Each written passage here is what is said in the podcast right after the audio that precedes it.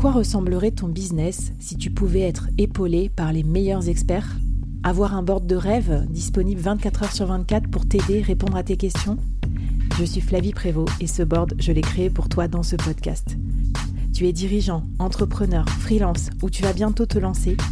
Ne reste pas tout seul dans ton coin. Inspire-toi des conseils des meilleurs chaque jour par ici, à mon micro. Et si tu l'oses, on te mettra au défi parce que nous, ce qu'on aime bien, c'est te faire progresser vite et bien. Alors bienvenue à toi, bienvenue dans ton board et bon épisode.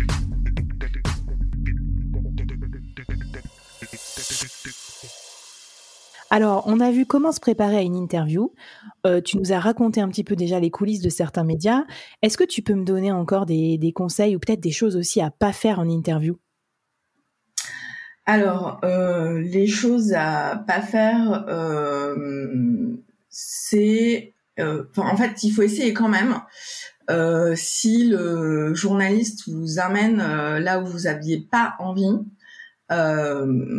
n'essayez pas de répondre à une question où vous n'avez pas la réponse. Euh, mmh. Dites vraiment, euh, ah bah non là, euh, euh, c'est en dehors de mon domaine de compétences ou euh, euh, j'ai pas les chiffres là, donc je peux pas vous les dire. Mmh. Voilà. parce que moi, je me rappelle, j'ai fait une interview. bon, c'était pas sur SoftKit, c'était sur la place des femmes dans la tech. Et la journaliste m'a emmené sur le sujet des quotas. Euh, qui est un sujet quand même euh, assez euh, polémique, etc. Mm. Et, et en plus, j'avais pas tous les chiffres en tête.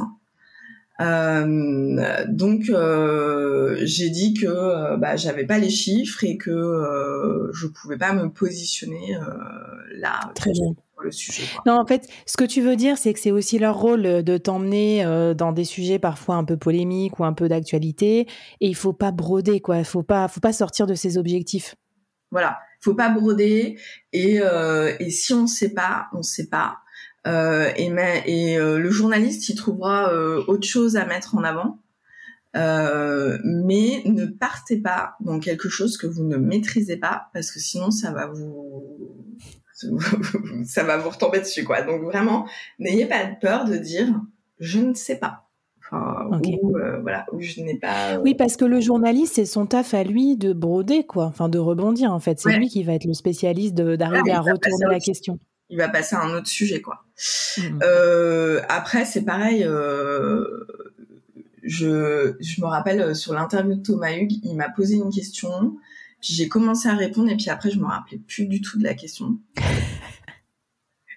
Et donc, je n'ai pas hésité à lui dire ah ben c'était quoi en fait la question euh... Mais en fait, il faut rester naturel, faut pas être en mode oh là là, euh, mon Dieu, euh, je vais passer pour une cruche parce que ou pour un imbécile parce que j'ai pas suivi le truc. Quoi. En fait, je pense de toute façon, rester naturel. Voilà, j'allais dire, si toi tu te rappelles même plus ce que tu racontais ou pourquoi, peut-être que l'auditeur il a un peu décroché, donc euh, ça va le ramener un peu dans la réalité et dans ton échange de dire ah oui, euh, c'était quoi la question au fait, euh, voilà. Moi ça me ça me semble pas choquant, puis je pense c'est plus avec les codants d'aujourd'hui d'être un peu plus spontané et d'avoir peut-être moins d'éléments de langage parce que ce que je comprends de ce que tu dis c'est on prépare des choses pour se rassurer, mais faut pas être trop jargonneux, non? Tu t'es c'est c'est difficile parce que des fois les interviews, tu es d'accord, ça peut être aussi un peu interchangeable entre entre entrepreneur. Comment tu fais pour te démarquer? J'ai quand même de la chance parce que je suis, comme je dis, je suis sur un sujet un peu innovant. Alors mm. moi, comment je fais pour me démarquer? Je pense que c'est parce que je bosse mon expertise. C'est-à-dire que moi, je lis tous les trucs que personne lit. Ok. Et du coup, j'arrive toujours avec de l'info que personne n'a. Euh, je lis beaucoup en anglais. Je dis, je lis beaucoup de, bah voilà, de d'articles en anglais. Du coup, j'arrive souvent moi avec euh, des études canadiennes, des, et, du coup, ça fait la différence parce que je pense que hum, j'avais fait un post là-dessus sur un peu le syndrome de l'imposteur. Euh, euh, et moi, dans une de mes formations, on m'a fait faire l'exercice de qui peut parler de votre sujet. Mmh. Et en fait, euh, quand je, je rapporte euh, mon sujet euh, au euh, niveau de la population, euh, t'as moins de 1% de la population française. Enfin, c'est même pas moins de 1%, c'est 0,0007% des gens qui peuvent parler de mon sujet. Donc, du coup, on n'est pas beaucoup à lire et à se documenter sur mon sujet. Et d'aller chercher des choses à l'étranger, ça donne une, euh, une corde supérieure. Thank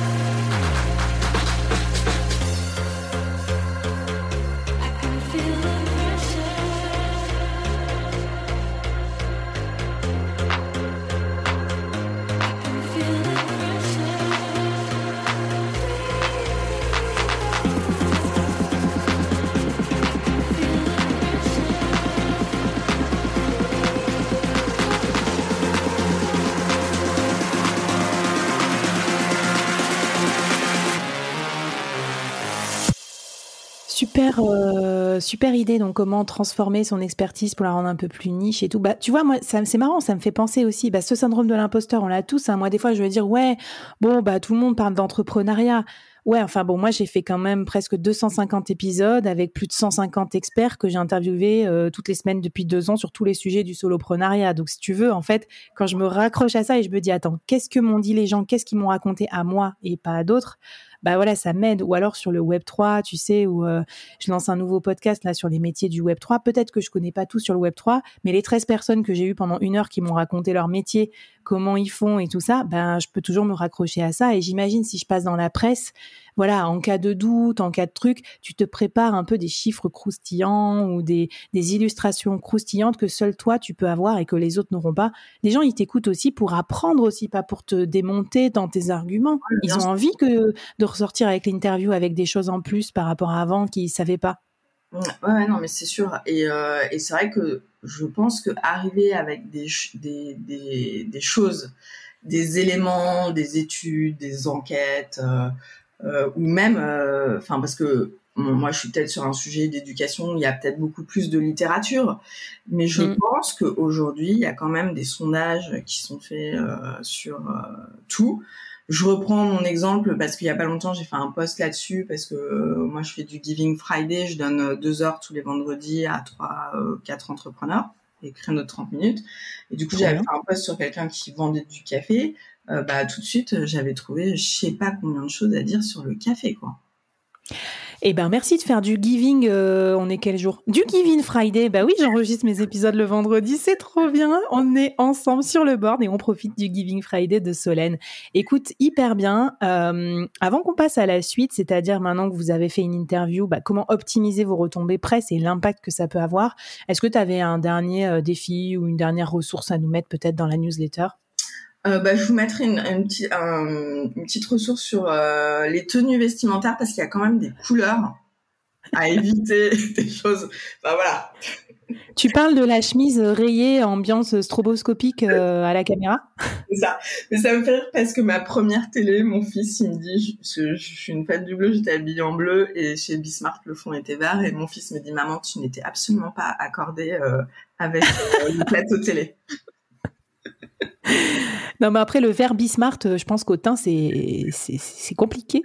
Euh, et si on doit accorder nos, nos tenues d'entrepreneur à ça. Non, mais ok, trop bien. En tout cas, merci pour le tip. Et ça passe aussi pour les visios, pour les lives, pour les Twitch, euh, pour les YouTube, parce qu'il y a beaucoup de choses visuelles maintenant aujourd'hui. Et je trouve que ça, c'est marquant. Et tu vois, c'est marrant. J'ai fait une mini-série du board sur comment sublimer son business en photo j'ai même fait une, une, une mini-série sur comment euh, se lancer en vidéo euh, pour présenter ses produits, son expertise et tout. Bah, je vous conseille ces deux mini-séries si vous êtes un peu dans l'image, parce que c'est vraiment hyper important pour aussi incarner votre marque personnelle et votre branding, et puis faire passer votre message et développer votre boîte. Maintenant qu'on a vu les conseils d'ordre pratique, on va regarder comment aussi on peut optimiser euh, ces retombées presse, on appelle ça comme ça, et voir en quoi ça peut nous être utile et comment on peut les utiliser pour son business.